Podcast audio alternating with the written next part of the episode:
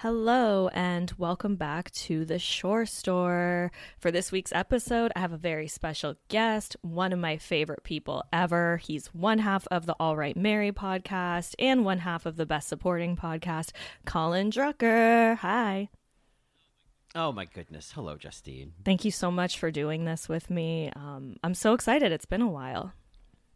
I know. I was thinking about this. I love. I, we've probably done this, I guess, like three or four times now, and each time it's been a different season and a different era of Jersey Shore, and and this season I've never seen any of, and so like especially in comparison to being very well versed in season one and and you know season three, I would say. I, love seeing where they've arrived by season five. Wow, you've never seen this. Okay, so this is very dark almost because they had just filmed Italy and so they were in Italy for like 3 months. I think they got like 2 days off without filming and they just had to go straight to the Jersey Shore house and keep filming for the rest of the summer. So you can see it in the cast. They're all like burnt out. They're just trying yes. to keep it going. It's it's kind of rough to watch that was uh, uh, that that is very validating because that's exactly what I was feeling watching it. Was like, man, they are burnt out, and and then I was like, and there's another season after mm-hmm. this. I was like, they are so tired. They do not want to keep drinking. I mean. The scenes of them getting ready, they're all just dead behind the eyes. they're like, okay, let's just time to do another line, time to take another shot, right. like whatever it takes at this point.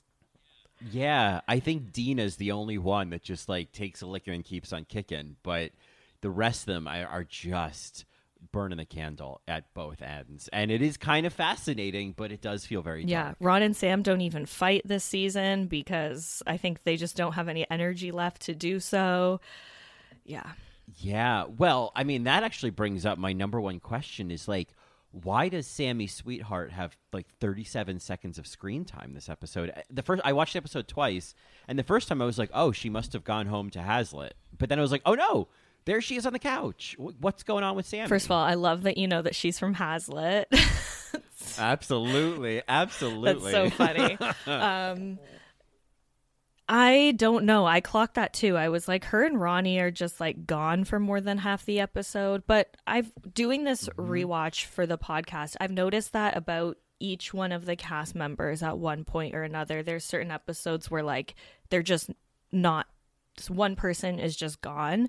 So I'm wondering if they right. gave them like a day or two off from filming to just like go do their own thing or whatever. That makes sense. That makes sense. And and is a I because I was thinking, oh man, what did she do? Or are they editing her out? But like, especially if they had to film this right after Italy, it makes a lot of sense. That it's like, hey, I'm gonna take this weekend off and just like sleep in the smush room. Yeah, yeah.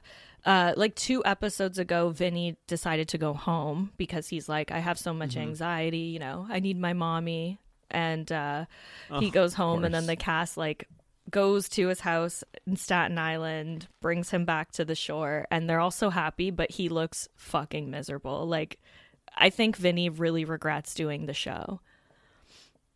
Yeah, yeah, and he was boy. This episode, I I feel like the, we saw a very dark side of Vinny. I saw. I felt like he was a real like predator at Aztec. it was dark. Jesus Christ. Okay, rewatching this, I did not realize back in the day how badly they treated the girls. I was always kind of like, eh, the girls know what they're getting themselves into, like going back to the house with them. And I still do think that's true to an extent, but just the things that he says in his like talking heads and stuff like that.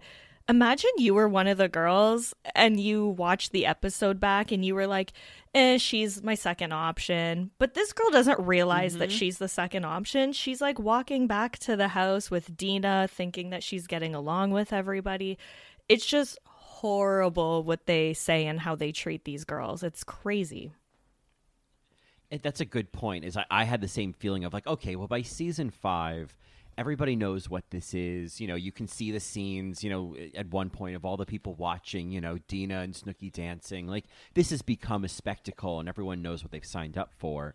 But, you know, you're totally right. This that one girl at the bar, it's like she may have just thought, "Oh, cool, I'm going to be she may have been down to be like a, a featured, you know, a featured player for a night, but she doesn't know that her edit is that she's the like plan B if the lesbian doesn't convert, which Oh my god. I mean, that was just I was just like at one point I think and I, I know this is jumping way ahead, but it just needs to be named up front that like the number of like terrible things that Vinny said in the sentence getting a, a, lesbian back on the straight team is like being Christopher Columbus. None of those things are good. I mean, such an early 2000s thing for a guy to be like, I'm going to convert her to straight, you know? Like, right, I mean, I would hope no one right. is stupid enough to say anything like that today. I mean, it's, it's, it was just, it was so, like, sometimes these guys say things like Paul, you'll say things, and there's a wink, and you know that he's kind of playing a character.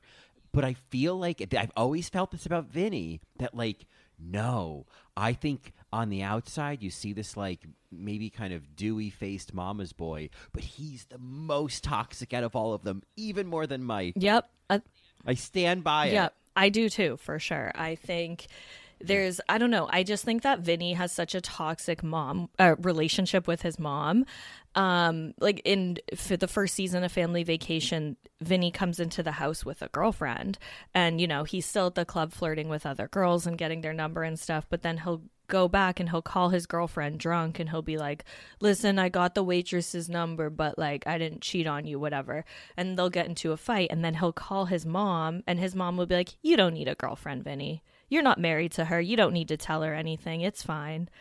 You can do what you want. You're oh not married, God. so you can have sex with whoever you want. Like it's just very I don't know. I can't see Vinny ever having a real relationship as long as his mom is involved as she is. Yeah, right. And like basically has always been a voice in his ear that he's comfortable listening to. Um, I will amend because I'm seeing the poster on your wall. I understand that Ronnie has, you know, the domestic abuse card, so he's maybe a little more toxic. But I feel like in terms of this kind of workaday world of like sleaze sleaze bags at bars, Vinny is is the worst. You know? Yeah, I think that they're two. R- Ronnie and Vinny are two like completely different Ronnie is like a serial monogamous that like you know, he's mm-hmm, he's weird mm-hmm. and abusive in his own way, but Vinny is just like, you know, all women are, you know. Yeah, yeah, that's an interesting that that's an interesting nuance that uh, Ronnie is fiercely monogamous and Vinny just hates all women. Yeah. Yeah. Yeah, yeah. And Ronnie's abusive let it be said. But yeah, that that deep down, that's the big difference. Is like, but you know, Ronnie can love a woman uh, in his own fucked up way, but Vinny just hates. Them. And you know, this sounds horrible, but at least Ronnie can admit that he's a piece of shit, and like. You know, at least he has his like cocaine mm-hmm. come downs and he cries and he's like, I'm a dick. Like, at least he knows. But Vinny yeah. is like, pure no i'm perfect everybody you know i love and respect women right. because i'm a mama's boy and it's like no that doesn't mean that you love and respect women Right, right, and you're deceiving people. There's something about like, well, you can kind of see, you see Ronnie doing that kind of like judo dancing at Aztec. You're like, okay, I know what I'm dealing with. Vinny, it's like it's all like deception. Like you don't know until it's too late. Yeah, that he's just poison. Do you know a lot of uh, guys like Vinny being from Jersey and you know lots of Italian families mm. and stuff? I feel like there were a lot of. I mean, I don't keep in touch with anyone, but I, I, I went to an all guys Catholic high school, and so I can see how Vinny is a later stage version of a lot of guys I went to high school with, and like the that energy is it, is it is it is very familiar. And maybe i am kind of also like syncing it up with like you know assholes that i like bullied me in high school. But like i'm very like i'm immediately turned off by like just the hint of that energy there's like a there's like a sinister smile that i can read as like oh you're one of those tri-state area assholes i got to stay away from you know i can see it in their eyes and so um but you know part of that's just like you know dealing with them since I was like 14. You know? Yeah. Oh my god. Um, okay, we have a lot to talk about with the episode, but before we do, I just wanted to ask if there's any like movies or shows or new podcasts you're listening to or like any recommendations that you want to throw out there for my listeners and myself. Oh. yes. Okay. So I will I've got a movie recommendation, I've got a TV show recommendation, and I've got a podcast recommendation. I've got all three. Um so you and I have talked about this, but I went to go see the movie Fall recently. Mm.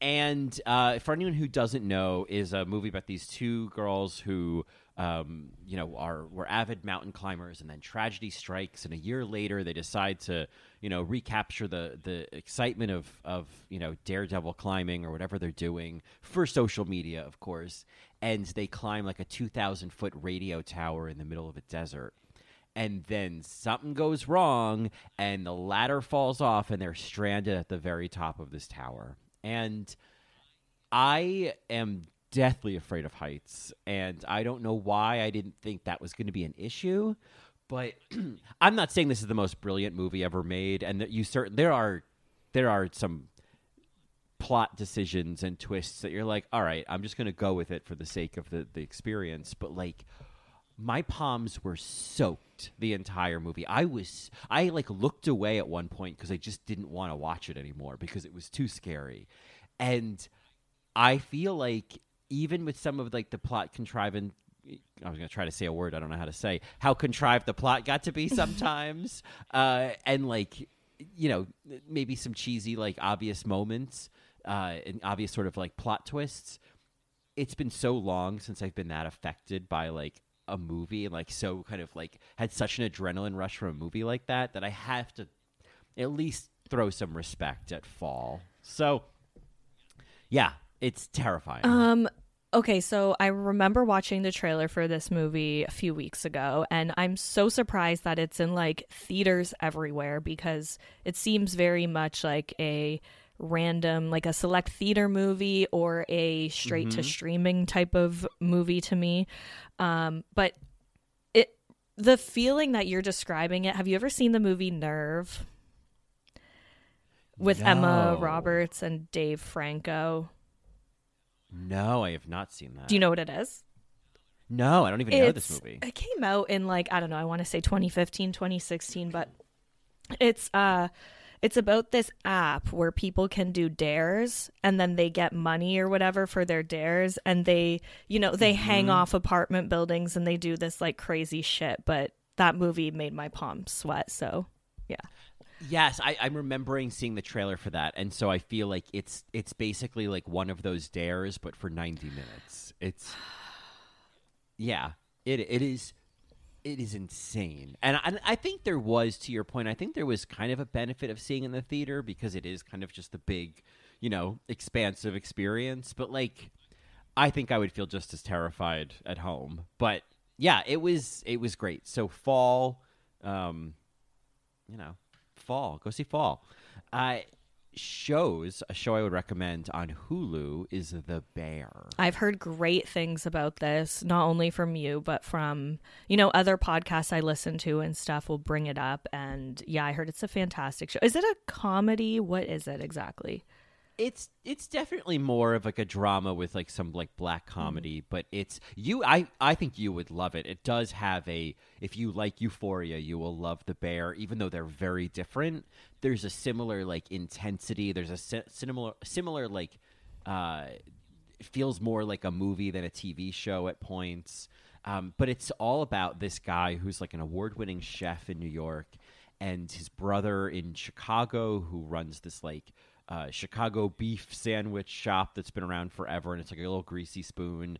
Uh, his brother commits suicide and you know leaves the shop to his brother in New York, uh, Carmine, who then comes back to Chicago to run the place with the same staff, which has its own kind of idiosyncrasies. And then there's also this other new sous chef, Sydney, who kind of comes from a you know similar training background as Carmen, and she joins the the kitchen, and so it's kind of about them trying to run this kitchen and and the complications in terms of money and issues that the uh, dead brother left behind and issues that Carmen's dealing with, and it's like it, it I I got so sucked into it like immediately, and it is very stressful in its own way. I like I would never want to work in a kitchen. I think all of the like chefs yelling at each other in a kitchen thing is like way too intense yeah, for me. same.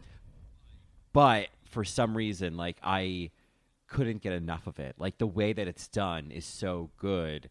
And like it does have kind of like a, you know, peaks and valleys. It has its calm moments as well, but uh, one of the episodes is basically a single 18 minute take on like an insane day at the restaurant and that was phenomenal. Wow. Yeah.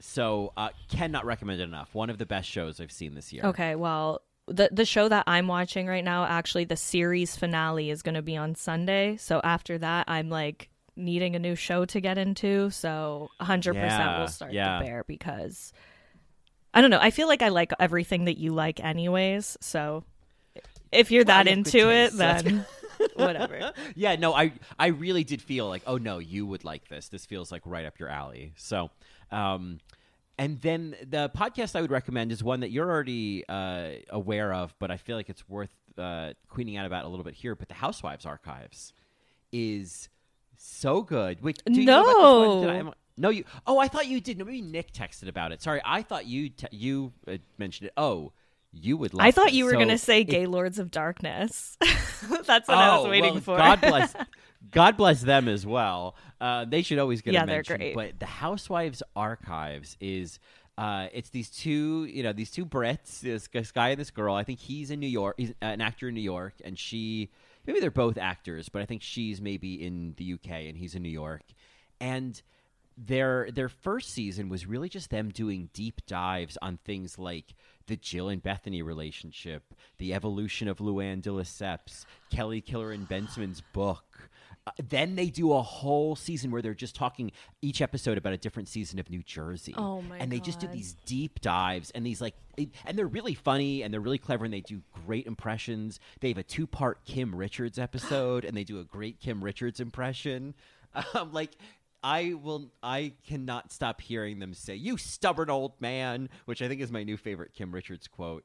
But it's they talk I mean it is so good. And they they talk about Erika Jayne um, and that whole situation. So it's really like it's less of like recaps and more of just like kind of discussing the themes. So one episode is all about um, drinking on RHONY and all of the different like drunken moments on RHONY. oh my gosh. And so, yeah, it's phenomenal. And so I want more people to like listen to this podcast, especially if you're a Housewives fan and you like a sort of like deeper dive and you really want to dig in. Like Watch What Crappens is amazing, but this is so like it's still funny, but it's more kind of like a um you know, a, a, like a graduate studies discussion of of you know uh, a Real Housewives episode or a franchise versus like uh, you know improv performance of a Housewives episode. yeah, know? that's awesome. I just followed them because that sounds incredible to me. I feel like there's so many recap podcasts. You know, there's only so many different ones you can listen to and stuff before you need something like this. So I love Right, that. And I can't right. wait to listen to the Luann episode because she has the craziest journey on Housewives ever. Justine, it's a three part God. series. It's three episodes. Oh my God, I'm so Like- excited.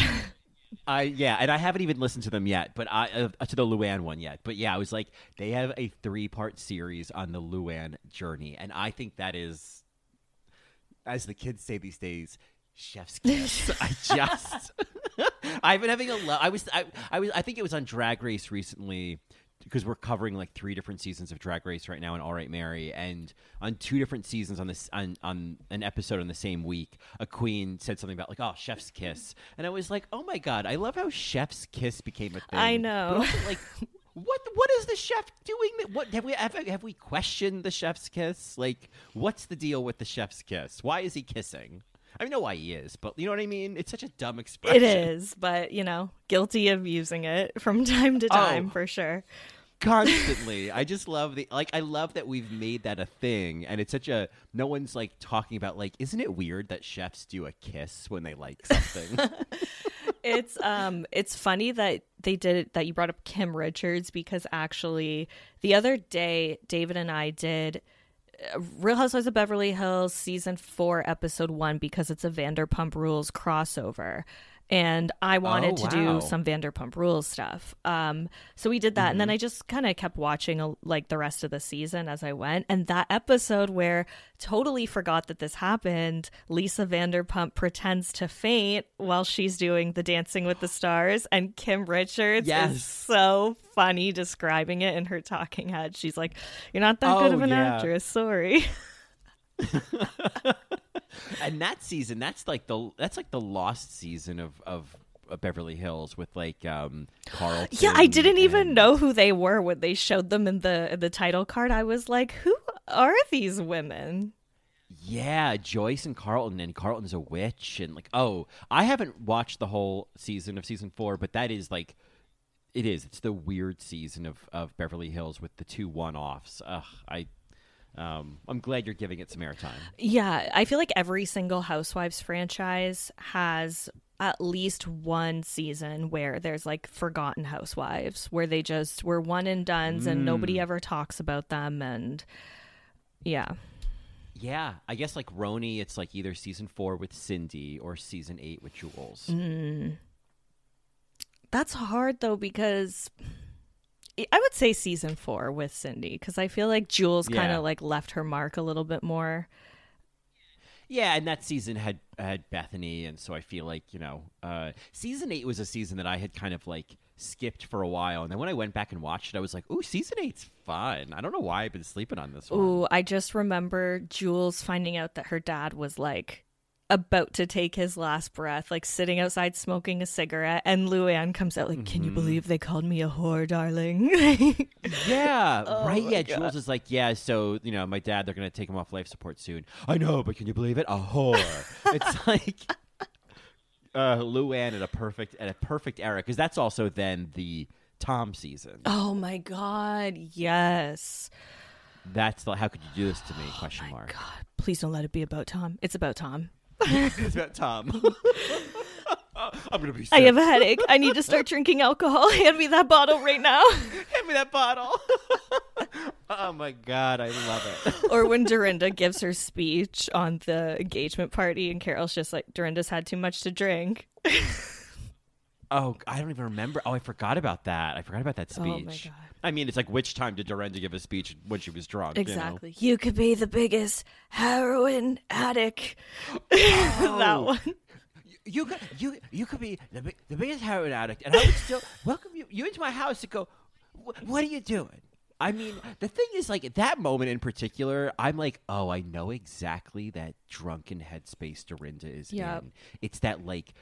It's like when you're so drunk, you become Mother Teresa. You're like, I just, I just need to be compassionate, and you're because you're just so drunk, and like, and, and what I would do, it's like you wouldn't do any of that. You wouldn't do any of that, Dorinda. You just want to feel like the person who would do oh that. Oh my god. Dorinda is the perfect like housewife because she's so fucking delusional. Like the whole world sees her completely differently than how she sees herself and she has no mm. idea.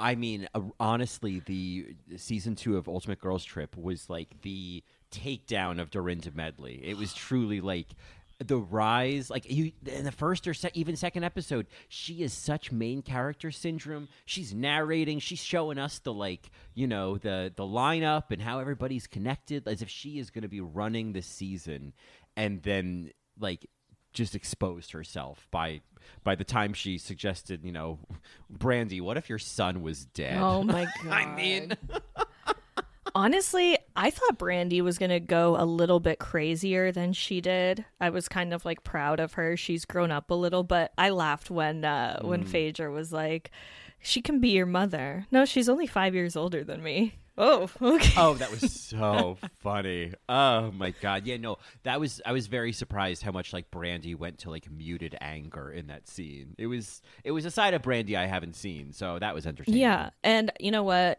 I know I'm a broken record, but I just have to say Vanderpump Rules. You have to get on the Vanderpump Rules. I know. I you know I I I watched the first episode, and I don't know why I didn't keep watching, but it, I, I feel like I I needed like it's like it's all the podcast watching now. It's three seasons of Drag Race.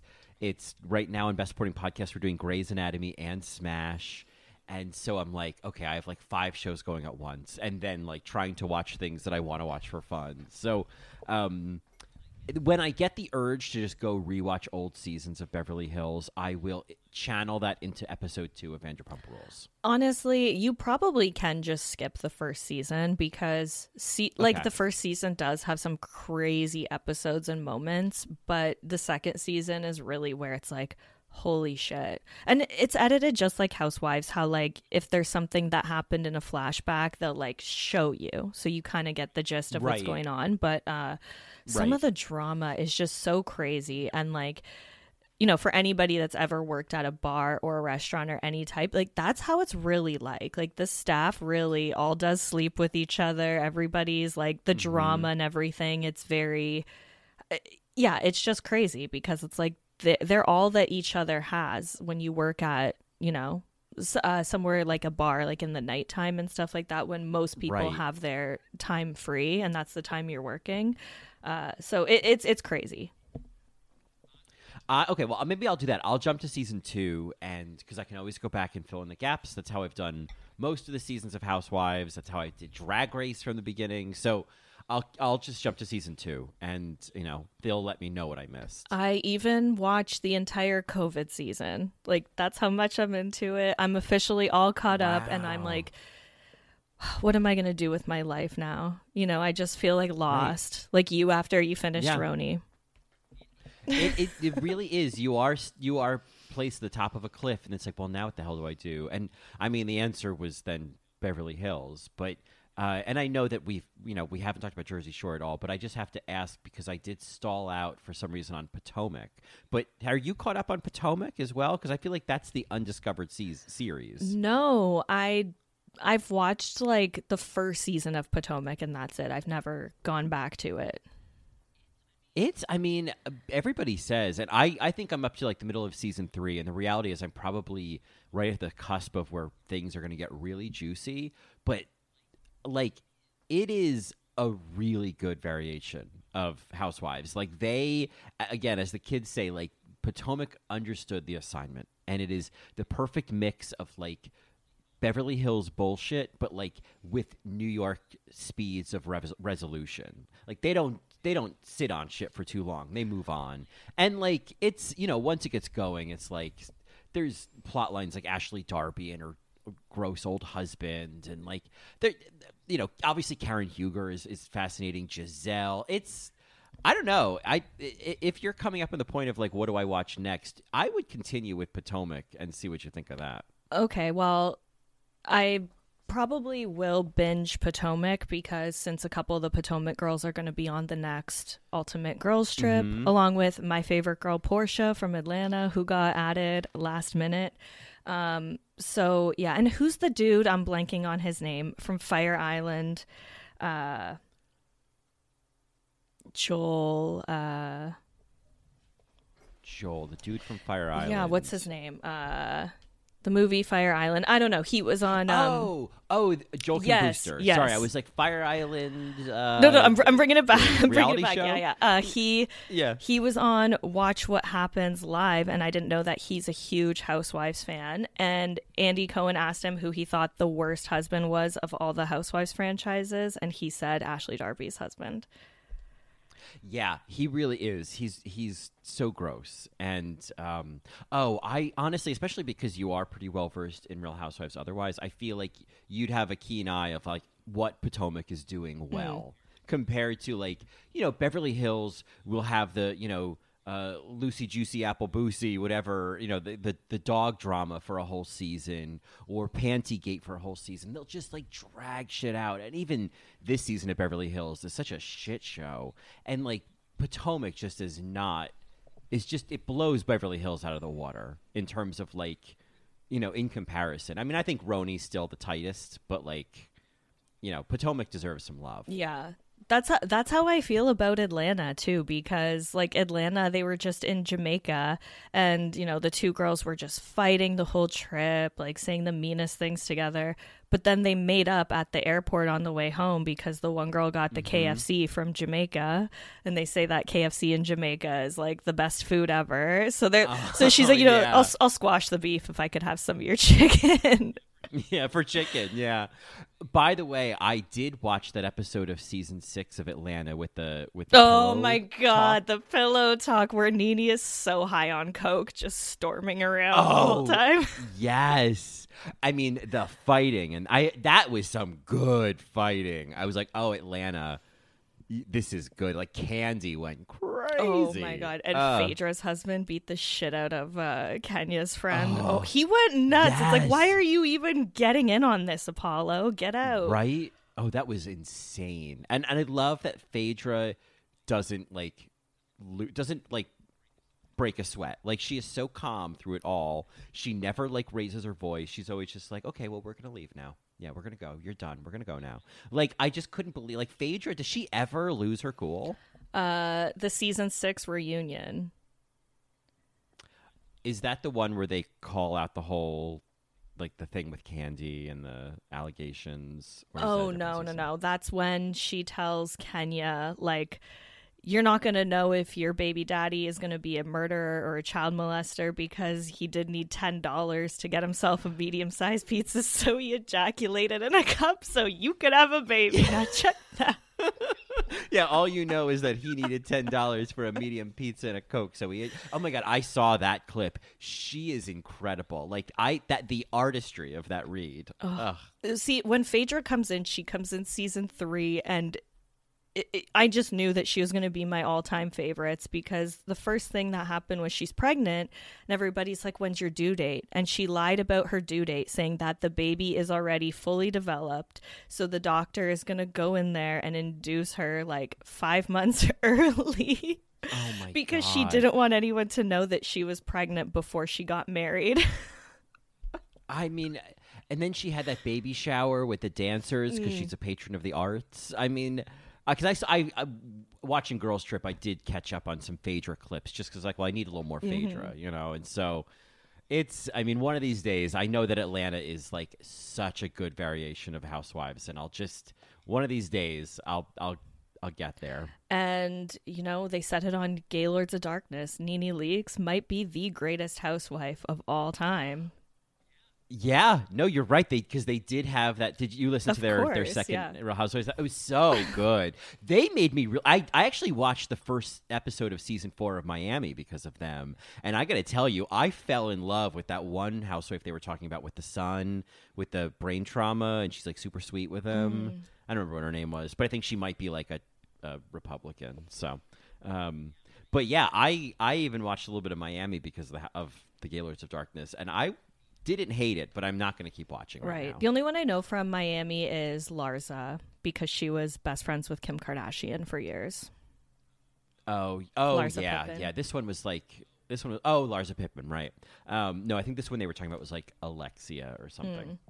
Yeah, I I want to eventually watch all of it, but it's like, you know how it is. Yeah, it's it, yeah, exactly. It's it, it's like it's a strange investment. It you know? is. It's like all right, I'm gonna I'm gonna go be in this world and care about this bullshit for a few weeks. Exactly. And yeah, every city's so different. And like you said, with Beverly Hills, like I just stopped watching. I'm going to watch the reunion, but I just. I don't get excited to wake up every morning and press play on it. I just listen to Jody and Amanda's recaps. I listen to Crappens mm-hmm. sometimes, and that's about it. It's honestly it's been so many fucking false starts and like this episode this week coming out is the aspen episode and of course it's like oh and i think Crappens is talking about this. It's the most anticipated episode. We're probably all going to be disappointed. Mm-hmm. But this is you know I, and i'm of course i mean i watch it every day every morning religiously with the bagel at 7 a.m but it is indeed by the end and i get invested for the, like the you know 42 minutes or whatever on amazon prime and then as soon as it's over i'm like that was so stupid. Why did I watch that? Uh, this show is so stupid. But I'm like so invested. I'm like, ugh, I would be a good friend to Garcelle. That's how I literally felt watching the Kardashians every week. I would get so excited to watch it, and then after it was finished, I was like, "What did I just watch?" But excited for next week. Right, right, but still hooked. Exactly. Right. Um, we've been talking for so long and haven't even got into this episode, so let's just scoot right through it as much as we can. Let's do it. Yeah. Let's do it. So we start the episode off with Mike saying that Snooki is the real troublemaker.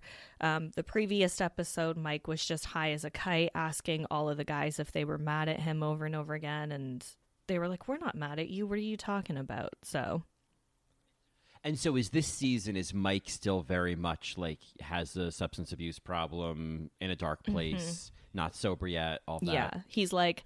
Yeah. Back from Italy, has all of his connections in Jersey, like Uh-huh. making up for what he missed out on while he was in Italy, if you will. I see. Well, that would explain why so many nights he spends sleeping while they go out and, you know, him being isolating himself, you know, like okay, that that adds context. Yeah, exactly. So he calls the unit. The unit. Are you're aware who the unit is? I'm not. I I I do not know the unit. Okay, so the unit is well at the time him and Mike were really good friends. They don't talk anymore, but he's speculated to be Mike's drug dealer slash steroid dealer. Um, he was in Mike's workout DVD with him. He has like the same style of body and just like that mm-hmm. Guido physique. But the whole thing was that when they were in Italy, Mike told the house that there was a night when Snooki was with Jionni. It was when her and Jionni first got together. And Mike and the unit were double like on it, hanging out with Snooki and her friend Ryder. Ryder and the unit hooked up, and then Snooki was like, "I'm horny, Mike. Let's hook up." So Mike is telling everyone that Snooki cheated on Jionni with him, and now he's calling the unit because he wants the unit to tell Jionni like, "This is what happened. I was there." Ah, okay. All right. I, you know, I similar to Housewives. I, I mean, even though they didn't give me any flashbacks, I was like, I think I got the idea. I think there's, you know, some funny business happened among these people. Um, and I remember Ryder. She's such a like, she's like a friend of the Housewives on Jersey. You know what I Mm. yeah, exactly. She was the friend of. Yeah.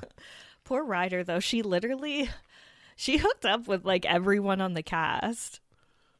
Yeah. I mean, uh, where is she today? Do we have any updates on Ryder? Yeah, so her and Snooki haven't talked in years. Um, she she Wow. has like thirty five thousand followers on Instagram or something, so she's not doing too bad. But uh, she's just like traveling and living her best life, and she looks really good. So Good for her. You know, honestly, like, you know, I would say that's a success story with the series. yeah, same. Uh, yeah, Jionni. There was like this whole episode of Snooki and JWoww where they went out, and Jionni she got he got mad at her because she Snooki because she got drunk and made out with everybody and she met, made out with Ryder and he was like Ryder's disgusting. You're a mom now. You shouldn't even be hanging out with her. And uh she hasn't been seen since. Wow. All right. Well, uh, maybe for the better, Ryder. yeah. Uh, a lot went down with them you know? Like I just remember season 3 when she was all mad that her and Vinny hooked up and she was like mad at Vinny but she wasn't mad at Ryder it was like so weird Right, right. Yeah, I that's I I feel like it's one of those friendships where like you can tell like, oh yeah, this is going to crash and burn at some point in their 20s. Exactly. And like there was an episode where Deena, everyone said Deena was being a cockblock because her friend was trying to hook up with Vinny and she kept being like, No, you don't want to do this. And I feel like Snooki Mhm. almost should have been like that for Ryder. Like, you you don't really want to do this. You're on camera. Mhm. Yeah, yeah, and I mean it's interesting how like, you know, Ryder was like even, you know, she was like even in the first clip when we ever meet when we first ever meet Snooki in season 1, I feel like it's her hanging out with Ryder and I don't remember where wait, I know I do know where she lives in it's like up it's like New York. Oh my god, where's Snooki from? Help me out Poughkeepsie? here. Poughkeepsie. I knew it was up there. She's up in Poughkeepsie, and it's like her hanging out with Ryder. And so I feel like Ryder got looped into all of this at a time when there was no self awareness of what they were like, what exactly, how exactly they this was going to be portrayed, or like what they were getting into. you know? Exactly. The golden age of reality TV before social media, before anybody realized how they were being portrayed by the people who were watching the show. Yeah, you know, it, it, there's there's some similarities in this episode to things we see in season one, including you know Pauly with the stalker and all that, and it made me nostalgic for like season one when like this was an un- this was its own thing and not uh you know kind of a an in quotes thing. You know, by season five, they're doing season one in quotes. exactly. Know? Yeah, there there's a few moments too that I was like, oh, season one the season one of Jersey Shore is the best reality thing ever to happen to the world. yeah. It's such a like because we had covered it on Alright Mary, I think in three parts, and it was such to me. It's like it's such a comfort season. Like I just love that season. It just feels good. It just and if you know it, it, feels like a week down the shore when I was a kid. Like yes. it gives me the same nostalgia. It feels like know? the beginning of summer. It yes, really does. Yeah. It it gets that feeling. Yeah. Um. So uh, Mike calls the unit. Unit's in Miami. He can't come down. But then they have this whole conversation about Mike's brother Frank, whose real name is Maximo, but he's always gone by Frank, and Deena's sister hooking up. And I don't know if you know this, but uh, Mike's brother Frank has since come out. I was gonna say, doesn't Mike have a gay? This brother? This is the gay this brother, and this like brother. shocked me wow. because you know Deena's sister's like, does he like me? This and that, and then we find out that he was in a nine-year relationship before. So I'm like, with a with a woman. I mean, they don't confirm, but I'm assuming a woman. Right. Right. Wow. I that uh, that's all. I mean, sorry, Joni. I'm like, sorry to the girl that was with him for nine years because well, ouch. Right. Right. I know, like Joni, maybe just be happy with like one date and then he ghosts. Trust me. This will work out in the end for you. Right. Yeah. Yeah. Strange, strange uh thing, but they they're laughing because they're saying this is so gross. They're like laughing because Deena's sister is a squirter. Oh God! And it's so like it it's just it's again it's like t- times when like my spidey sense goes off of like oh my god you are bad men. You're like not good men. The way that mike was like oh my god wait wait she's a squirter isn't she? Like there's this mocking tone about it where i was like man you hate women don't you? You also hate women. Here's the thing. Mike's like 31 years old at this point in this episode. It's not like he's, mm-hmm. uh, you know, a 19 or a 20 year old guy saying that. I would yeah. expect that of that, but not of a man in their early 30s. Yeah, at this point, it's like either get over it or you know, and and I think when Mike says in the talking head, well, like I don't know, it's all a myth to me. I've never seen a woman squirt before. It's like, well, I think you're just kind of admitting you like don't know how to. I mean, I don't know. I, obviously, I don't know anything about squirting, but like what you're basically saying is like, I don't know. I've never seen a woman have that much pleasure before in bed with me. I know. Oh, it's just so disgusting. But then Mike gets mad when girls say he has a small dick. It's like, oh, and I mean, it, it, with the steroids, obviously, like even if he maybe didn't have one, you know, to start, he's got. Well, you know, things have certainly shrunk down. Oh yeah, I think of so. the whole cast of Jersey Shore. Unfortunately, I do think Mike's would be the smallest. Yeah, I think um, I feel like we we may have talked about this before. I mean, my concern and what I hate is that Vinny probably might be the biggest, and that's also like contributing. Is he's also got like toxic big dick energy? Yeah, like we need some positive big dick energy in the world. Like Pete Davidson. Yeah. You can tell he's got a huge uh, dick, but everybody says he's like the best person to work with and he's so friendly to mm-hmm. everybody, you know. He's got his own other yeah. issues, but he seems like a right, nice guy. Right. Yeah, like in terms of like character, he's, he's a nice guy, but that is a good point. We need to be in an era of positive big dick energy. Yes. Yeah. So, uh I don't know. I feel like Jon Hamm might be an asshole in real life, but his public persona is like positive big dick energy. Mm. Yeah, I could see him being an asshole. I could see him being yeah. like, "Do you know who I am?" Yeah, I just think he might be actually mean. So I, I can't actually credit him as true positive big dick energy. Uh, P PB. I always ask this. So, what celebrity do you think, if any, could pull off the like, do you know who I am? to get like a food made for them that wouldn't be on the menu or like get ahead in line somewhere. Like, which celebrity could pull that off? Ooh, who could pull that off? That is a. I feel like to do that, you have to be like the best of the bunch. You have to be. You know what I mean? Like, I feel like Beyonce can pull that card. I think at this point, she's achieved a level of fame that is like very few people are and i'm not and i am i know i don't i don't need the hive coming for me i am not a beehiver i am no i am no representative the hive can come for I me am- i don't get the beyonce hype i love pop stars and i love pop music but uh she doesn't make my favorite song. sorry I know. I mean, I, she's not my favorite either. I kind of, I just see it from like, well, how many people have that kind of international like stardom now? And there's very few. I feel like at that level, at that Michael Jackson kind of mm-hmm. level, and I feel like she's the example. So I'd say, well, with that kind of elitism, I'll let you pull that card, Beyonce. I'll let you. Like I have anything to say about it. You know. Beyonce can 100% pull that off, I think. Yeah, Beyonce for sure. I always say Daniel Radcliffe because he could just be like, I'm Harry Potter. I mean, I guess. I mean, I, I, I, how long can he play that card till he, you know, they they tell him to put it away? I mean, that's know? the thing though, because Harry Potter hasn't had anything like besides the the play and everything like that, which obviously he's not involved in. But like the last Right. movie came out in what, like 2014 or 13, like a very long time ago. It is still the biggest franchise out there.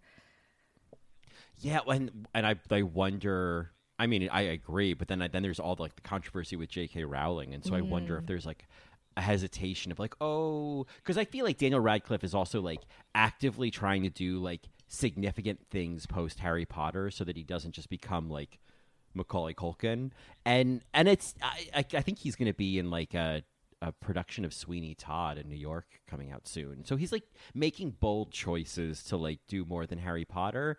And I wonder, I don't think it's just because he's like, oh, I want to distance myself from J.K. Rowling, but I feel like I've always gotten that vibe from him is at the moment Harry Potter was over, he's like, now I have to do all these non Harry Potter things. you Very know? similar to Robert Pattinson with the Twilight movies. Like I remember, Yes. I still watch some of these interviews to this day because they're so funny. There's interviews where is the last uh, Twilight movie, Breaking Dawn Part Two.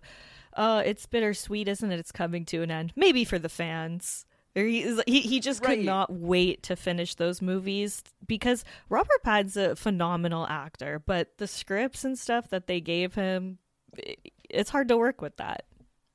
Well, right, and like I haven't seen it, but then like he finally gets stuff like the Lighthouse, Mm. where it's like, okay, now you can like, and like people will start to forget that he's in Twilight when he's in stuff like that. Right. you know? Good time. Have you seen that?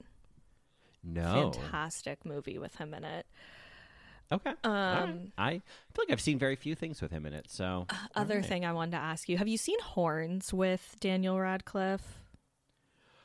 No, is that the one where he plays a dead body? No. Um, it's based on the book by Joe Hill. It's like a guy wakes up and his girlfriend's like dead beside him and he doesn't know what happened, but he has like horns growing out of his head and he can like hear people's Oh. thoughts and stuff like that.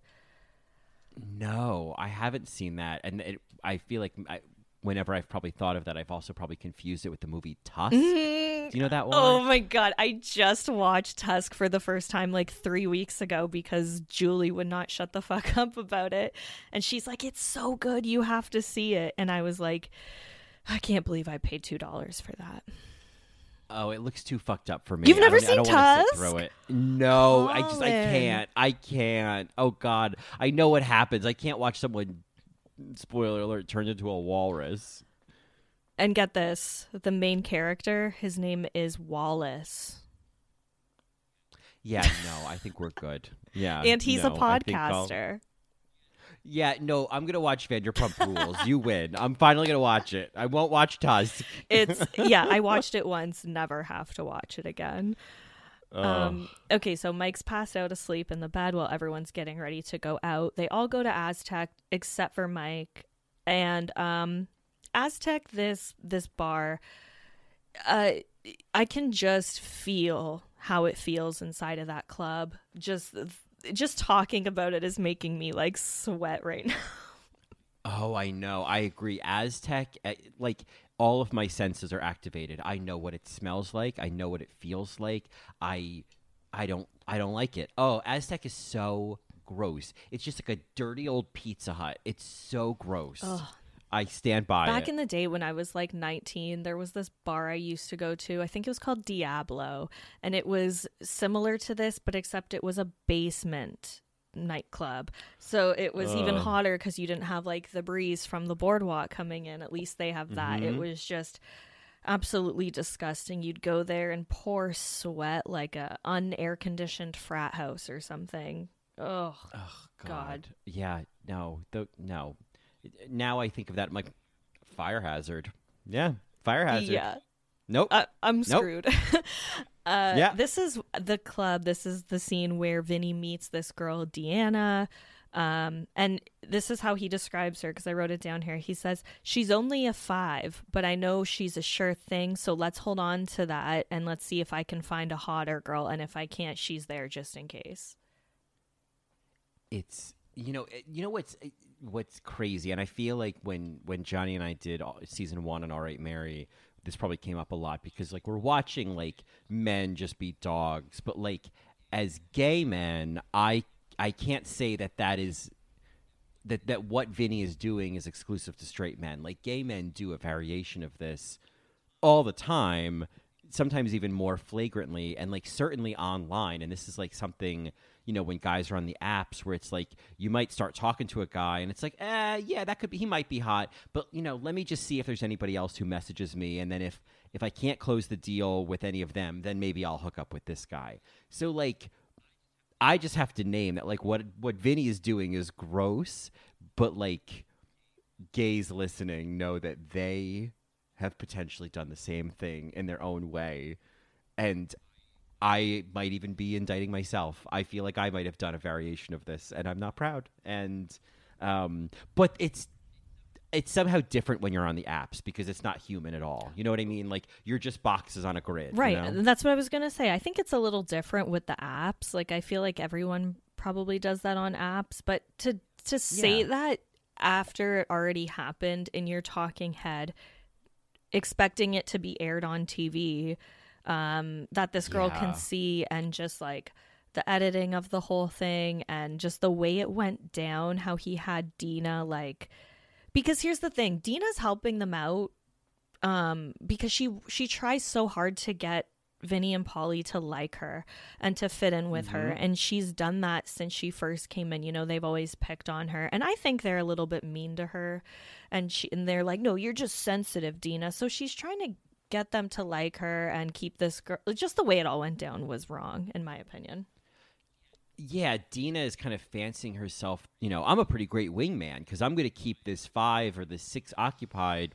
Well, Vinny's, you know, now he's talking to this like whatever solid 10 or whatever he calls her and like deena it's what she's doing this like im- basically as if she's like one of the guys like maybe they'll like me if i'm like a really great guy friend and it's so it is sad because it's so easy to just mock deena as just this like river rat but she's she is a tragic figure Yeah, it's the whole thing's messed up. And also, it's not even like it stayed at the club. And I think that's what bothered me the most this whole let's keep this girl to the side just in case. It went all the way until the Jersey Shore house because if so, he meets this girl, Nikki, who, by the way, looks exactly like Ashley Leggat, who's like this Canadian actress who's been on the Family Channel and stuff like that. But, anyways, he meets Okay. this girl. She tells him that she's a lesbian. Um, and they go back to the shore house. And if that girl was like, no, I'm going to come in the house with you, would he have just told Deena, okay, you have to hang out with her all night? Or would he, if he told her to go home? Right, right. Because it was like they get back to the house. I think Deena goes inside with this girl, Nikki, I think her name was. And then, yeah, Vinny's outside doing that dawdle of like, she, because she's like, oh, well, you know, look, th- this girl, this, this lesbian is kind of the hero of the episode because she's like, well, have a good time. Looks like you got someone to fuck. I'm not, I'm not going in with you. Like, she doesn't, she has so much control over the situation. And, in contrast of his talking heads being like getting a lesbian back on the straight side like i'm so glad that she is the way we see her is someone who's just like not buying it, you know? And, you know, she's like, oh, you know, you're going to have friend, you know, you're going to have fun with, uh, what's her name? And he's like, yeah, I don't know. I don't even know her name. So, I mean, I guess it's just, it's so pathetic. But if she had for some reason agreed or was feeling a little bi that night or was open to guys anyway, um, yeah, I feel like it, it, he wouldn't care. It'd be like, Deena, deal with Nikki. He wouldn't care what happened. Yeah, exactly. And I just hate the like I don't know if this is a double standard or what, but like Vinny decides to get on like uh, Deena and Snooki for getting drunk and hooking up in Italy and like making all of these lesbian jokes about them. But meanwhile, he's like, I'm going to be the one to turn a lesbian girl. It's just so. Ugh. I don't know. I just really hate it. And also, I remember in like season three when Vinny does take a lesbian couple home and he like has a threesome mm-hmm. with them, and Ronnie's like, Vinny, what are you doing? Like, these girls aren't even hot. One of them looks like Matthew McConaughey. oh my God. I mean, it's, you know, it, it's that, of course, it's like these guys where their heterosexuality is like set in stone, but any woman's like you know variation on you know being straight is all just like someone who's straying from the pack you know what i mean? So it's like it, it's just that i and uh, what's so kind of like ironic about that is like the level of insecurity that they show about their own masculinity only makes them look more pathetic you know? And i actually think like Ronnie making jokes. Like it doesn't doesn't the lesbian I keep calling her the lesbian Dina or Deanna doesn't she say at one point about like oh if I put it in Vinny's butt does that make it gay? And then like Ronnie's like uh, you know I don't think so. I do it every night. But it's like in a way where he's like comfortable enough to make that right. joke. You know what yeah. I mean? Like it that actually makes him seem more secure in his sexuality I guess is what I'm trying to say. Yeah yeah the whole si- the whole thing is just like uh so that that all happens and while this happens by the way pauly's girl this like random blonde girl that he has i just wanted to take a note that her, her hair is like drenched in sweat. Like this girl oh, looks like yeah. she just got out of the shower. It's like it's really disgusting Yeah, and then in all their outside clothes, they all climb into these beds that move closer and closer to each other season after season. These beds are touching. Mm-hmm.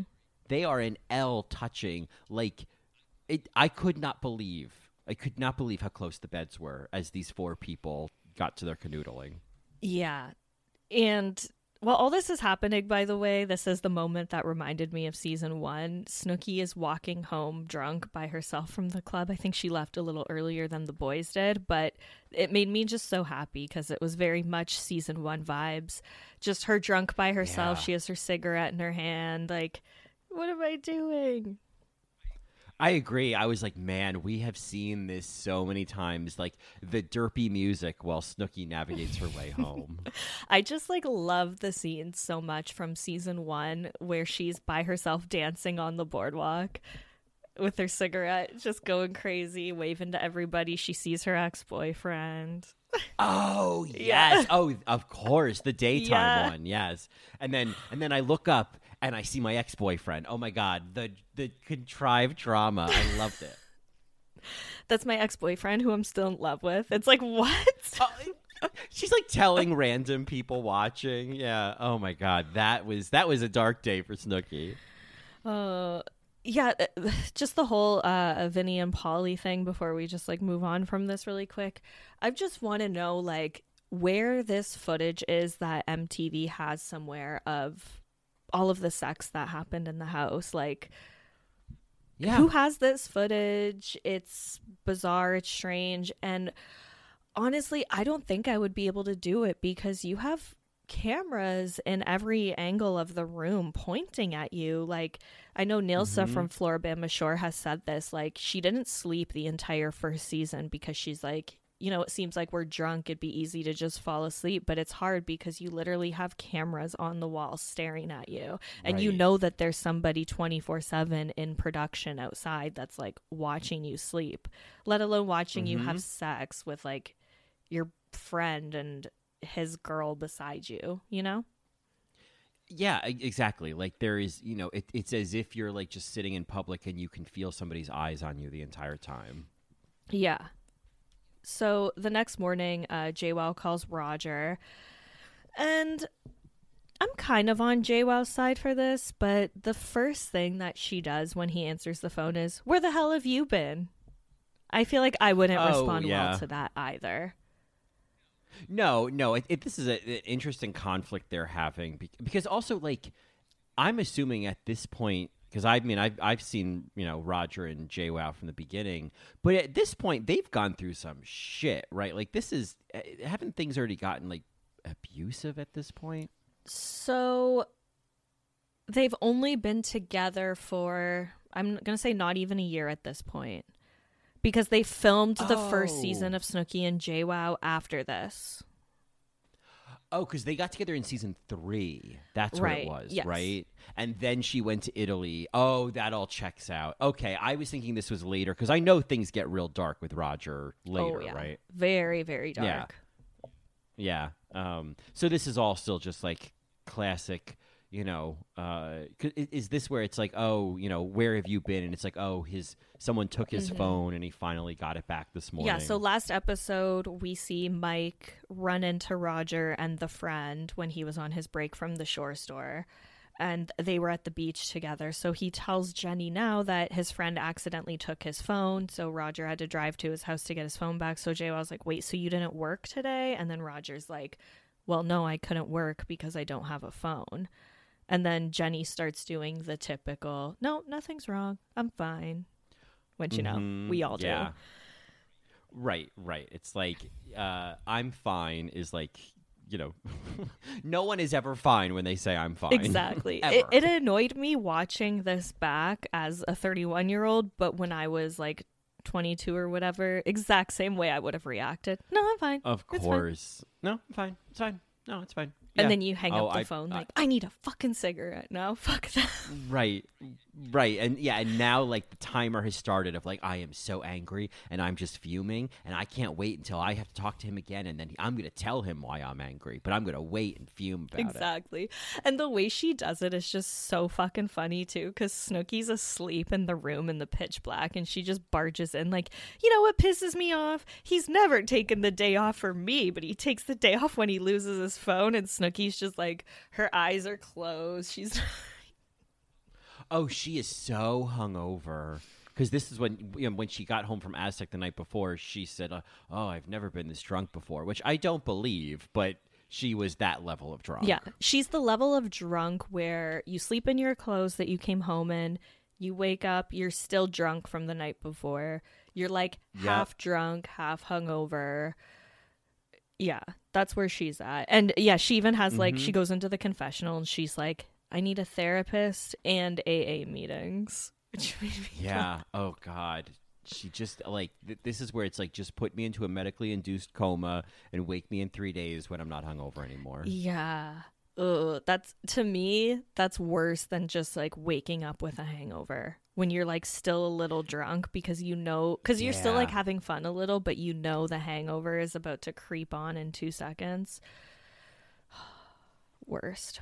Yeah, yeah. Especially if you're still drunk, the hangover is just going to be that much worse. Yeah. And to me, as I said again, it's just so funny looking back because I definitely slept in the clothes that I used to wear to the club and stuff all the time. But looking back on it now, that's so gross. Like, as soon as I get home, I need to Yeah. change, wash off my makeup. Like, Yep. It just I I need there to be whatever layer of my night is on me needs to be removed before I touch my bed. you know? yeah. And last episode was even grosser too because she peed herself at the club and slept in the underwear that she peed in.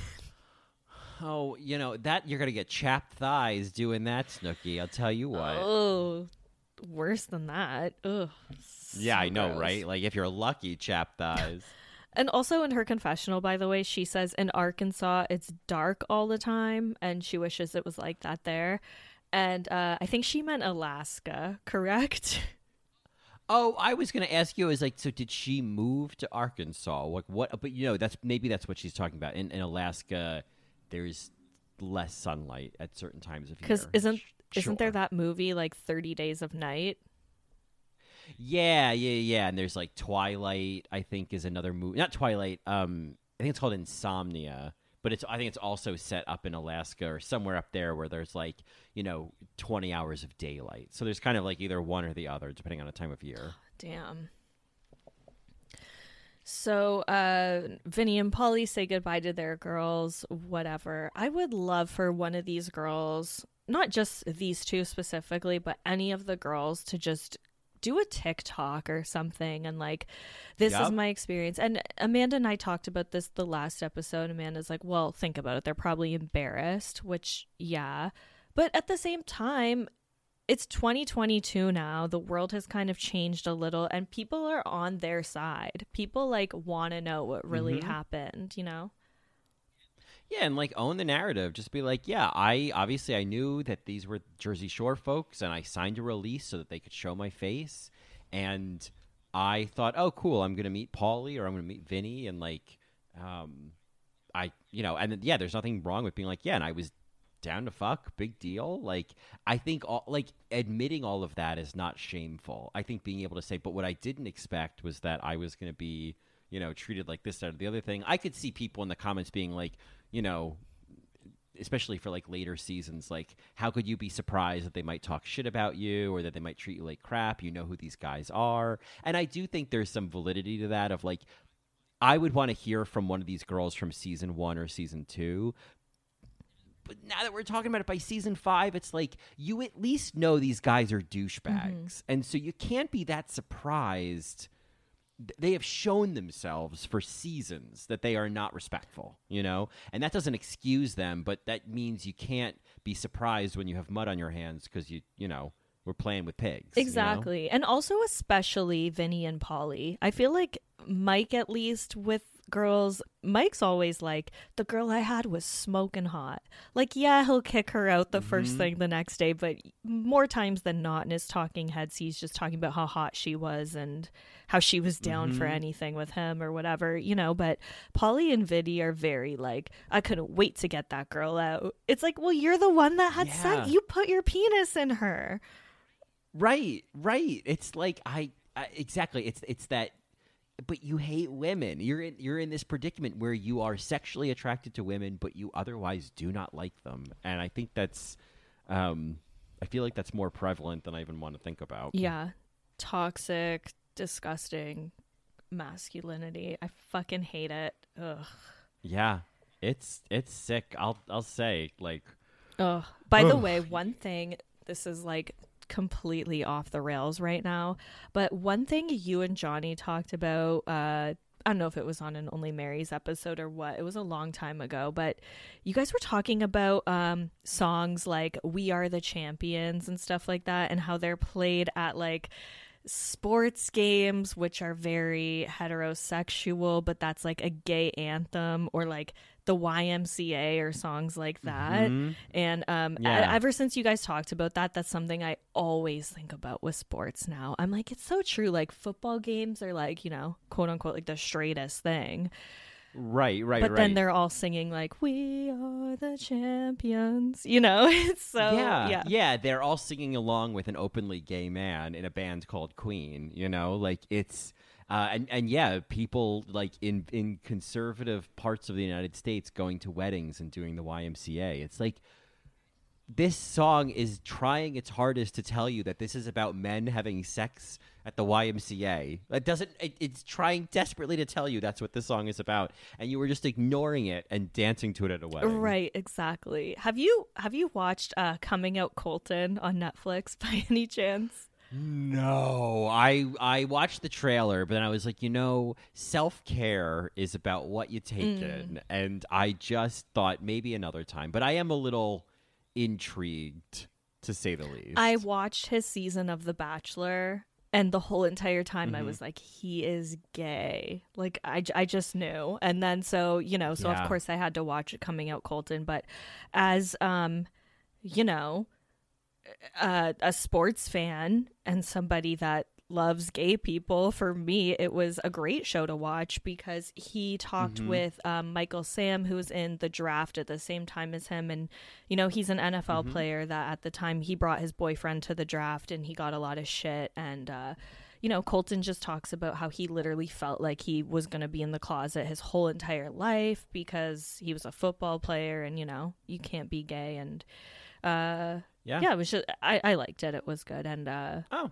I, I like him. I'm like rooting for him, you know. His family's like super conservative. Like when he he came out to his dad on camera and then his dad had a lot to say about it and yeah. Oh, maybe I'll give it a chance. I think it's like when he came out, when that all came out, it was kind of like, no. There, there, I think among gay men, there was this kind of feeling of like, no, you don't get to now be, you don't get to just pull the Beyonce card and uh. just get to be, you know, it, it felt a little bit like someone was pulling the Beyonce card. It's like, no, get in line.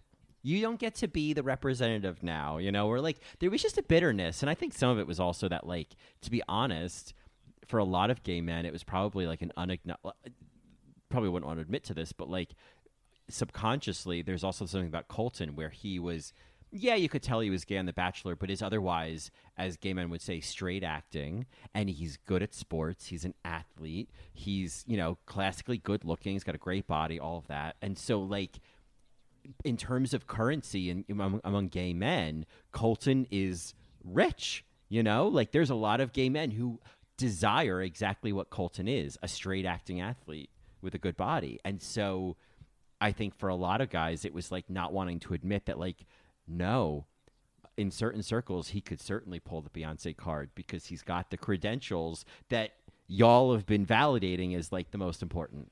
So it's a it's a complicated situation with Colton. Yeah, it definitely is. It just for me I would love to see more um like I guess acceptance of gay men in the sports world and like the vast number of like football fans in the US who would just are so horrified by it and I wonder in some cases if what these guys are having to navigate is not issues among their own teammates but among the audience and among how the team is received on social media and press and whatnot. And like having to factor in like that bullshit. Like I'd hate to have to factor in like, oh, I can't come out because some fat piece of shit in the Midwest is not going to watch the NFL anymore because of me. You know what I mean? And like I'd hate to have to care about that. I know. It, it's crazy because, you know, like if especially like with these football players, like they know that they're going to be an athlete, like a professional athlete from the time they're in high school. Like from they're in fucking high school, they have people that are like paying them about like which college they're going to recruit to or anything. Like it's fucking insane the amount of pressure that they must have on them. Um and yeah, I mean obviously coming out as like a theater kid is uh, got to be a lot easier than coming out as like a Yeah. fucking football player. But Coming out as a theater kid is redundant. like you're a it's like theater as kid. it's like We as a theater kid you almost have to like come out as straight. Yes, exactly. You are you're presumed gay until proven heterosexual. Yeah. Like I always think of uh, Amanda's ex-husband Brad. It's like, Mhm. oh, he got all Right. the girls because he was like good Well- at theater, but he was like straight, you know. Yeah, right. I mean, it's true. If you're like, you know, uh, e- even beyond like, you know, good looking is one thing, but I feel like, yeah, if you're like a good actor and you're straight and like you've got that kind of like that energy, pick of the litter. Which I shouldn't say that. That's such a Paul Vinny thing to say. pick of the litter. I just mean that's so awful. I take that back. I just mean like. You know, all the gays are going to be after you as well. You know, Yeah, hell yeah. It's like uh, Amanda always says, if you have a son and you like want him to get girls, make him be a dancer because like girls will be Uh-huh. all over that. Right, right. Like you're really not recognizing that like okay, you put your kid into football or baseball or whatever and he's just hanging out with guys all the time and showering with guys all the time and I'm in this, you know, nothing wrong with that. But yeah, you want your like son to meet more girls, put him in a dance class. oh my god, the the the gay uh, athlete thing is very much Nate Jacobs. Now that I'm thinking about it, Yeah, absolutely. I mean, that's like the the whole read with him on Euphoria is like, but is he actually gay? You know, is that the challenge? Is that the thing here? And uh yeah, I mean, you know, I wouldn't mind it. Season three of Euphoria. That you know, in, in in ten years when it comes back, I wouldn't mind Nate. I mean, he's a monster, but like, be a gay Oh, monster. but that's why I fucking love that show because there's so much more to his character than just him being a douchey quarterback. Like we get to see Yeah. the depth of like you know what happened to him in his childhood and stuff but like man do i think that he got snubbed for that emmy i will never get over that like i uh, or sorry the nomination i definitely think Yeah. that he should have been nominated for something because for me when an actor is so good as a bad guy that people like hate you like just hate seeing your face then you did a good job hmm And I feel like you know, with that role, it's also like it. It's interesting when you can see like the difference between who the actor is and the character, because I think there's also that is like it's hard to realize how much of a transformation this is from the actor to the character of Nate because he does it kind of so seamlessly that you you think he's not acting. and he he changes his accent and everything he's an aussie boy. Right, exactly. That's how different it is. It's so it, it that I was very impressed by was just how much he is not like typecast as all American football guy. you know? Exactly. And also I love um like I would have never known he was Australian if I just if I never knew. If I never like saw him in interviews and stuff, but you know, like the show Animal Kingdom I'm really into. Uh there's the one Uh-huh. main character, he's like British in real life and he he does a really good job obviously at the American accent, but once in a while he'll say something where like the you can just hear the Mhm. Brit through it and it kind of like will ruin the scene a little for you. You know what I mean? Yeah, I totally know what you mean. Yes. Yeah. Yes. Have you seen that show by the way? Ellen Barkin is is that her name Barkin? She's in it. Yeah, Ellen Barkin. I've heard of it, and I remember when the movie version came out, but I haven't seen either the movie or the Mm. I show. I heard the movie is like horrible. I haven't even tried to watch it, but oh, obsessed yeah, with the show. Um, oh. I'll put it on my list. I mean, I blew through the bear, so I got time. Vanderpump Rules though before anything. But I'll start with it. But first things first, Vanderpump First Rules. first. Yeah. okay, so back to the show. I'm so sorry. I'm like freaking Oh my getting us gosh. so off track. Uh No, no. It's you know this show is light on drama, so we had to add a little meat on the phone. of bones. course. So This episode, anyway. Roger calls JWoww now. They're supposed to, I guess, have this date. He tells her that he's a little bit late leaving work and he won't make it to the shore till around five. And she goes, "Well, I have to be back by six thirty. I'm assuming she has to go to work at the shore store." Mm-hmm. Uh, Roger's like, "Well, okay. Do you want to reschedule for another day then?" And then Jenni's like, "I mean, if that's how it's gonna be." And I love this saying that he gave her, by the way. He's like, I don't know, it's always gloom and doom with you. yeah, right. And it's like, and I, I kind of see Roger's point of view where it's like, okay, well then it, it sounds like that's not going to be enough time for us to. Ooh, my phone's ringing. Let me just pause that. Um, you know, it sounds like you know it's not going to be enough time for us to to do dinner, so maybe tomorrow. And it's like, that's what you want. It's like, well, no, it sounds like that's what you want. You know, like it's just. Uh, yeah, I'm a little bit Team Roger right now. Yeah, I am with this fight. I mean, th- listen, like the way he handles it later at the gym with the boys, I didn't appreciate so much. Uh, right. But you know, men are men, I guess. But like, uh, yeah, I agree because he was like, "No, I'm on my way." But like, if you'd rather just do another day, you know, I I would have done Right. the same thing. Like, oh well, I got to be back at six thirty. I would have asked the same thing. Okay, then do you want to reschedule or do you still want me to come? yeah. This is Jenni just wanting to have a fight without initiating the fight. You know what I mean? Yes. And there was one thing, I don't know if you caught this, but she goes on this huge thing where she's like, When I first got here, I asked you to come to the beach with me and you said you weren't ready. Did you catch that? I was like, Did he mean like his body wasn't ready? Yeah. Oh, I guess I didn't, but that's that's so weird that you weren't ready. Just the way she says it. And then she goes, And then you were on the beach with your friend. So I automatically thought, like, oh, was his body not camera ready? Because he knew if he was going to go on the beach with Jenni, they would have been filmed. Right. Oh, that's probably what it is. Like you weren't like I wanted to go to the beach, but you weren't ready to go because Roger's prep would be all of this like vanity of like you know pumping up and oiling up and all that bullshit. Yeah, because Roger is definitely into his looks, Right. Right. That's probably what it is. which, I mean, for me, like, being on the beach, have being filmed is different than just like being there with your friend and having a couple people recognize you. Right, right. I mean, there is. I, I can't say that if I knew I was going to be on camera, I wouldn't want to make sure I look good. Yeah, exactly. I don't know, but yeah, she keeps doing that whole thing and then she's like she freaks out on him like you can't come, that's on you. She hangs up on him and then she tells Sammi and Deena who are sitting there listening and she goes, "He canceled again." And it's like he actually didn't cancel on you though. You pretty much just told him not to come. Right. this is not the sensible JWoww I know from the early days. Women are uh, unreasonable to say the least.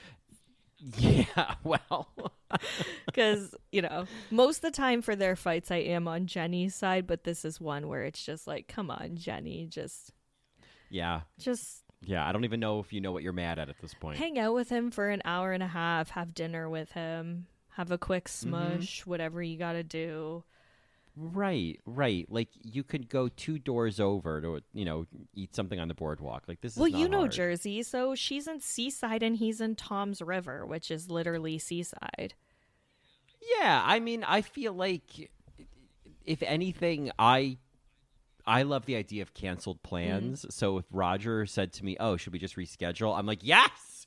I don't have to go out. that sounds amazing. So I guess like even if he was just down the street, it'd be like, "No, we should cancel." yeah nope nope i'm good i'm good we'll reschedule till another day yeah, yeah, I'll let you know. Yeah. Uh, so after that, Deena, Snooki, and Pauly all go to work. Uh, the girls take off, they go to a bar, and this is where we first get Pauly's second stalker throughout the series, Vanessa. Uh, Mm. Do you know anything about this girl? I don't, but it, it, you know, in comparison to the girl from season one, it's interesting how like I don't know, you know, who knows what was her name, Danielle, Daniela, um, was such a sort of so it felt different. It all just felt like a very different character versus this girl Vanessa is so clear, clearly a rabid fan. She has the Italian airbrushed, you know, hat. She has the shirt that says "Cabs are here." Like it's a it's a whole new brand of stalker. It's a season five stalker versus the season one stalker. Right. You know. But that's all I. I don't know anything else other than that. Right. Yeah, this is clearly a girl who's a fan of the show, had specifically gone there to see the cast of the show, whereas Danielle from season one was actually hanging out and like quote unquote dating Pauly, if you will. Um, okay, so this girl First of all, she's on season one of Jersey Shore Family Vacation. She goes to Miami to see Pauly uh, DJ there, and he like it's this whole thing. Where he comes to this like realization of like she's not a stalker. She's my number one fan. She's a supporter. I love her. Uh which like Oh, don't even get me started on that. But this girl was on Right. that tlc show my strange addiction. Are you familiar with the show? Really. I'm. I've heard of it. I know about the, like the one who eats like the couch cushions. Right. Yeah. So same show. This girl was on it and her addiction was meeting celebrities or like following celebrities. So it's not strictly Pauly that she's obsessed with. She's just obsessed with celebrity Mm-hmm. stalking in general and she on the show her her scene is on YouTube by the way so anyone can just watch it for free but she grabs boxes of like polaroid pictures of her with like celebrities anywhere from like politicians to like you know reality stars and everyone in between and like she just runs the streets of New York and meets them. It seems like she still lives in New York City so to go to Seaside Heights it's literally only one bus away. It's not it's not a big deal Uh, you know yeah it's i mean that's that obviously gives a lot of context and this is somebody who is you know working the reality tv circuit as well you know i mean that's that makes perfect sense of like i've been on my strange addiction i'm gonna go follow these celebrities on this reality show like that all checks out Exactly. So they're making it seem like this girl has been like staring at Pauly for days and stuff. And like, I'm sure she has, but if she's from like Manhattan and she just took a bus into Jersey, like, you know, it's nothing for her. It's not like, yeah, she's fine. She's not this crazy, you know, she's not going to hurt him. She's literally just a fan. Right, and and she's not the only person that we see watching them, you know, and taking pictures and like standing around while they're doing things. I mean, look at the line of people in the shore store getting T-shirts printed. Season one, not ungat. There was nobody in that store ever. Now they've got a line wrapped around the racks for people to get T-shirts made. So like this girl is just one of those people, basically. Exactly. Yeah, I feel bad for her, but at the same time, like she fucking loves it. Um, Well, yeah, of course. She's not a victim here. She's she's it's her addiction. She loves it. exactly. so that's the first time we see her. Uh, meanwhile, Danny goes to find the meatballs. He finds them in a bar. They run away from him. They're like hiding under tables. He eventually gets them back to the shore, uh, to the shore store. And this when they're back there, this random girl comes up to Snooki and she's like, "What's your favorite place to go get a drink on the boardwalk? Will you take me there?" And Snooki grabs Deena. She's like, Of course, we'll take you. So they leave Pauly again at the shore store by himself with Danny, and Danny is pissed. He's like, Tell your roommates they're gonna be in trouble. I'm Danny's upset. Yeah, and they they go to like whatever, you know, daytime bar that they're at and this is where you really see like they the two of them and this like bride to be or whatever, this bachelorette they met are just doing that awful, you know, um Jersey Shore dancing, mm-hmm. day dancing, and you can see the crowds of people with their cameras and the security guards holding them back. This is such a set piece. It's like they it it's so like it, it took me out of it a little bit like the level at which this can't happen organically yeah, exactly. And actually, it's funny that you say all that because I'm not in this episode, but I was at the Jersey Shore when they were filming this episode for sure. wow The fir- you could have been vanessa I could have been Vanessa. Oh my god, imagine. oh my god yo what's your name what's your name justine oh hey justine come talk to Never Pauly. met the stalker. Never met somebody as stalker. It's just my life as Justine. what a story that would have been to tell. oh my god that'd be amazing But yeah, so back at the house, uh, JWoww's there, whatever. Mike's sleeping again. Like you said, Ron and Sam are nowhere to be found. JWoww doesn't want to Yeah. be stuck with Mike when he wakes up, so she leaves the house with Vinny and Pauly. She eventually meets up with Deena and Snooki. And uh and yeah, we see Pauly still quote unquote getting stalked by Vanessa, but literally, like you said, there's a hundred other people around them and Mhm. it's just you know she just so happens to be the one person they decided to point out and essentially make fun of Right, right, because they're like they're hanging out with some couple from Brooklyn, and then they invite Vanessa over to like, you know, uh, yeah, basically just kind of humiliate her, and it's it's so like they. It, it's such an it's like a, a counter example or a similar example to what we were seeing at Aztec with with Nikki and Deanna and all that, where it's like this girl is just an object for them to like riff on and make a scene out of. You know what I mean? Like she's not a human being to them. right but it's funny though because in the moment when he calls her over it seems like he's being nice to her he's like so uh Yeah. he's mhm. crazy isn't he i gotta live with him like being like the charming funny pauly d that he is but then Mhm. through the editing and the talking heads it's like no he's really making fun of her. But i could see how she's like oh my god pauly's so nice to me like in the moment you know? Right. And there's also like because I yeah those moments felt like when he's like oh man he's funny right? Like I got to live with him. It's such like small talk that I could also see it being like well now what do I say? You know what I mean? Like there could also like they could edit it to be looking really nasty where really he was just like I don't know what to say to this girl. Like Yeah. We have nothing in common and she's wearing a T-shirt with one of my catchphrases on it like this is weird you know the worst one too cabs are yeah here. oh my god Gabs are here like give me a yeah buddy tank top come on. Oh my god, poor Vanessa. So that all happens. The next day, Sam and Ron just magically appear the next morning. Whatever. They're Right. just there when Deena wakes up. And Pauly tells Deena that Danny is pissed. And Ronnie's like, You should apologize to him because that's what a decent person would do. So Deena calls Danny and apologizes. And he's still upset, but you know, she acts like she's going to get fired. She's like, I don't want to Well, lose this job. It's like right beside the house. It's perfect summer job. It's like, come on. You're not going to get fired. Yeah, and I love when she's like, "I'd be crazy to like lose this job. Like it, it's so perfect. It's like if you lose this job, you have to leave the house. We all saw what happened to Angelina. Like you, it, if you, it- it's not a, it's.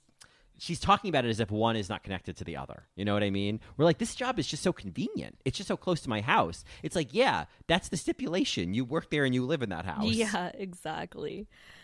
Uh, JWoww finds a pretzel in her makeup, which made me laugh. Which I've Yeah. never had, but one time I did have half of a Dorito in my nail, which is interesting.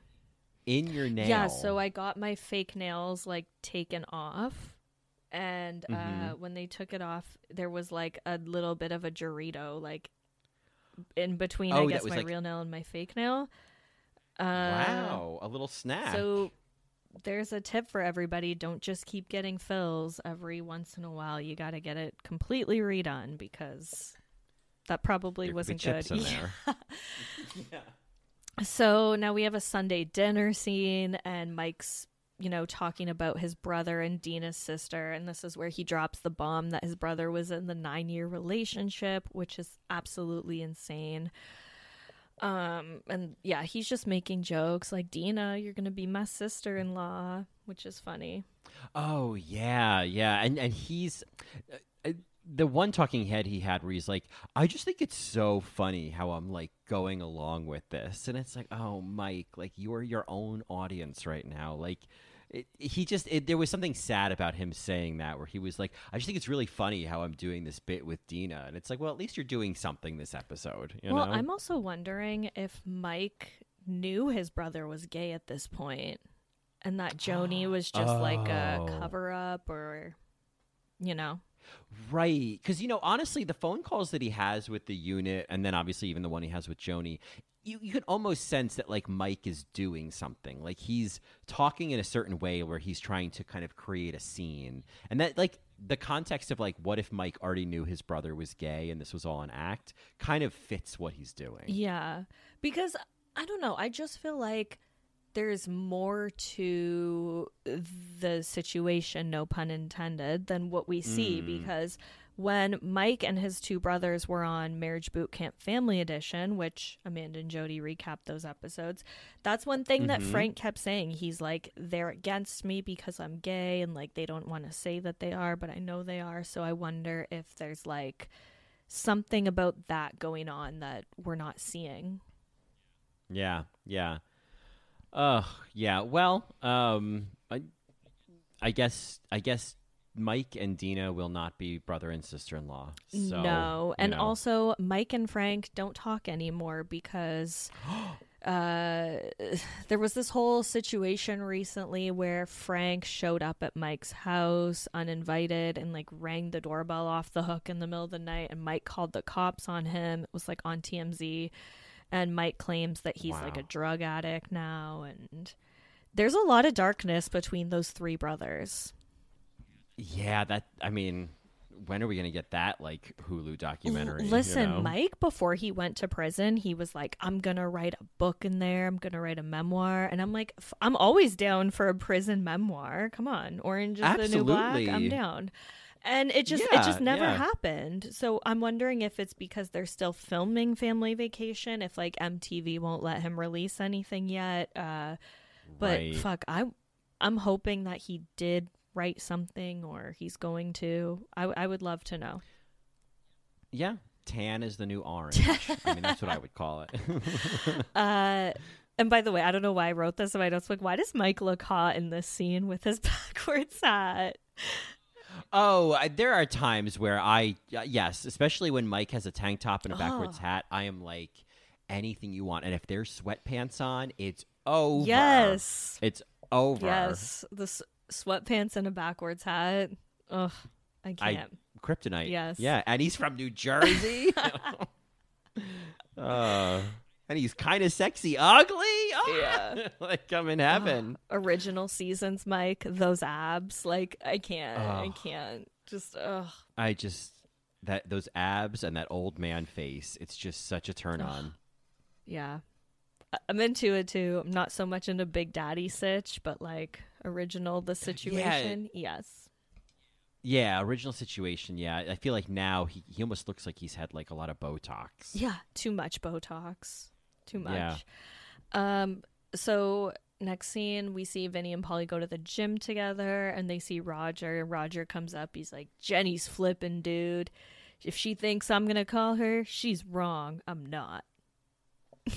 I'm not going kissing her ass, but she's going to talk to me like she's a 15 year old. And it, like the thing is, like the content of what he might, the, the idea of what he's saying, of like sh- the way that she, like if he had said the way that she was talking to me was really disrespectful, and I'm just, I don't feel that I have anything to apologize for right now.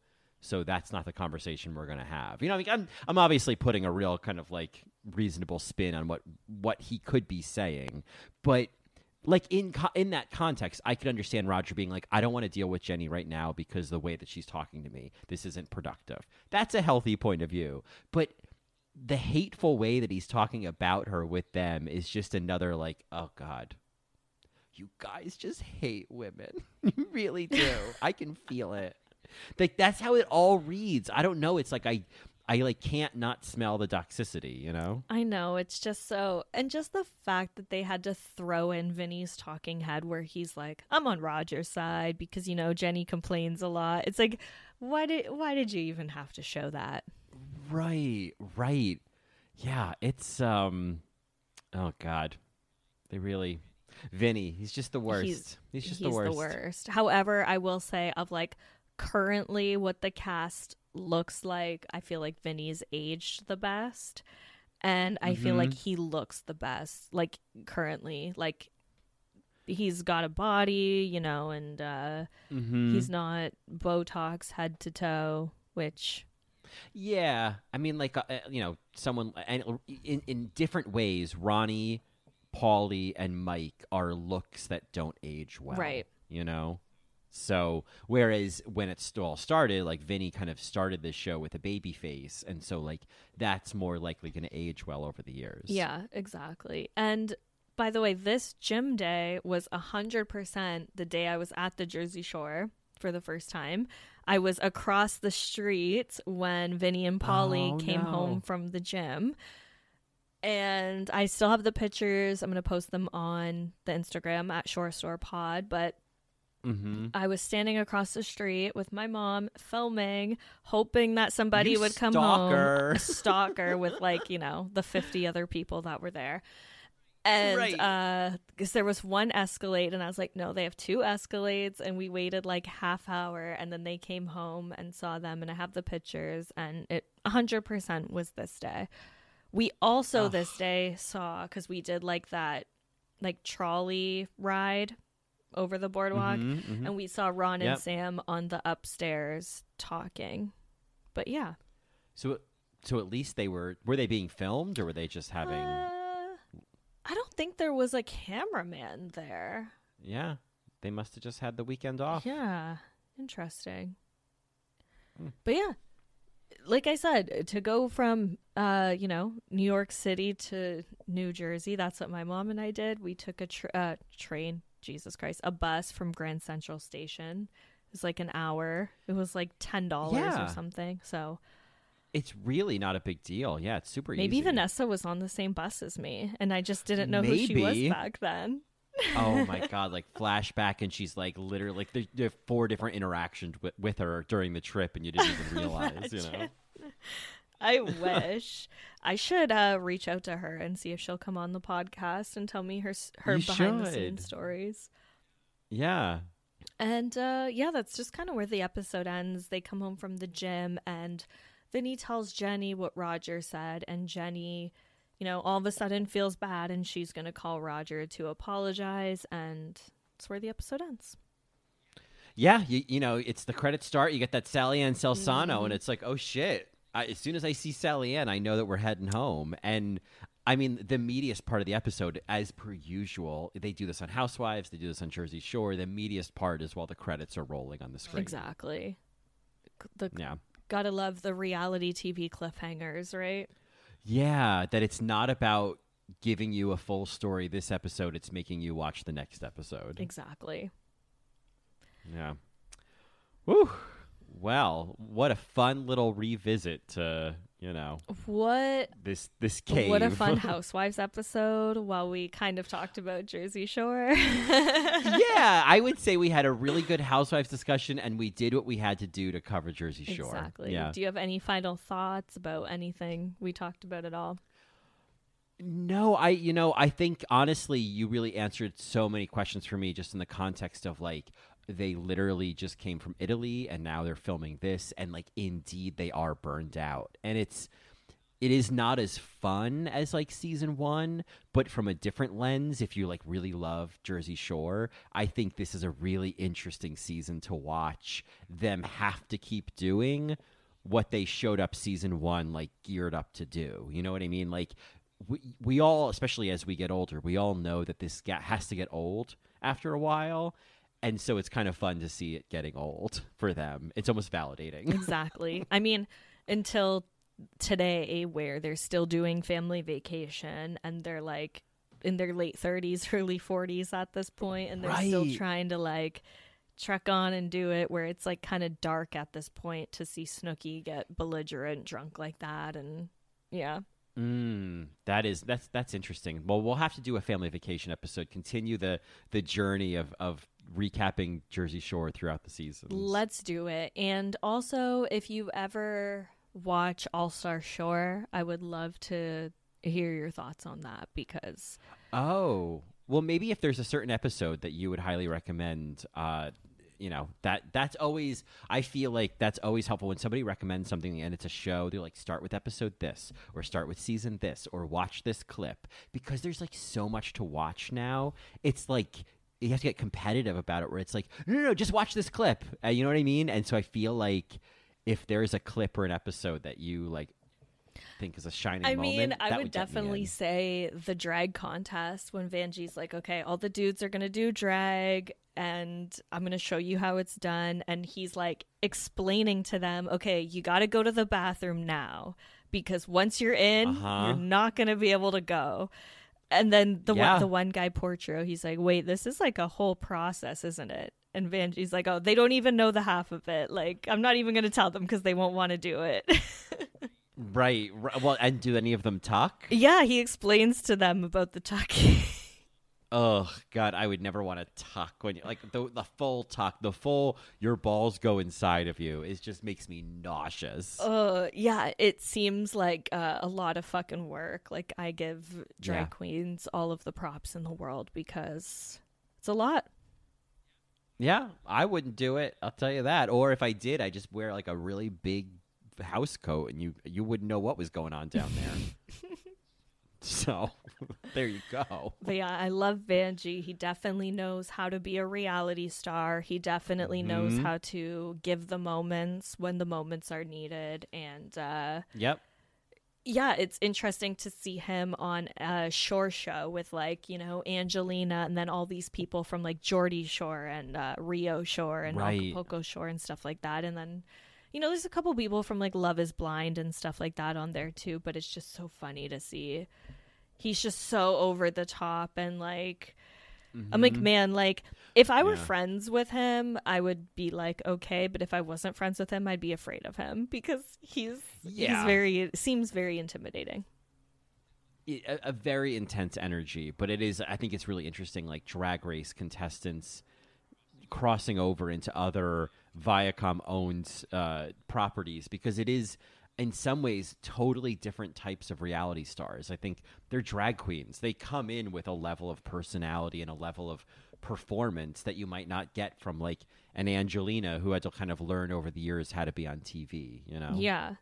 Yeah, it's it's interesting. And it's good. Like it's a good I don't know, if you just want like a quick binge of like not Yeah. having to think or anything. It's it's fun. And you know, there's so many people from all over the world. It's like the the different accents.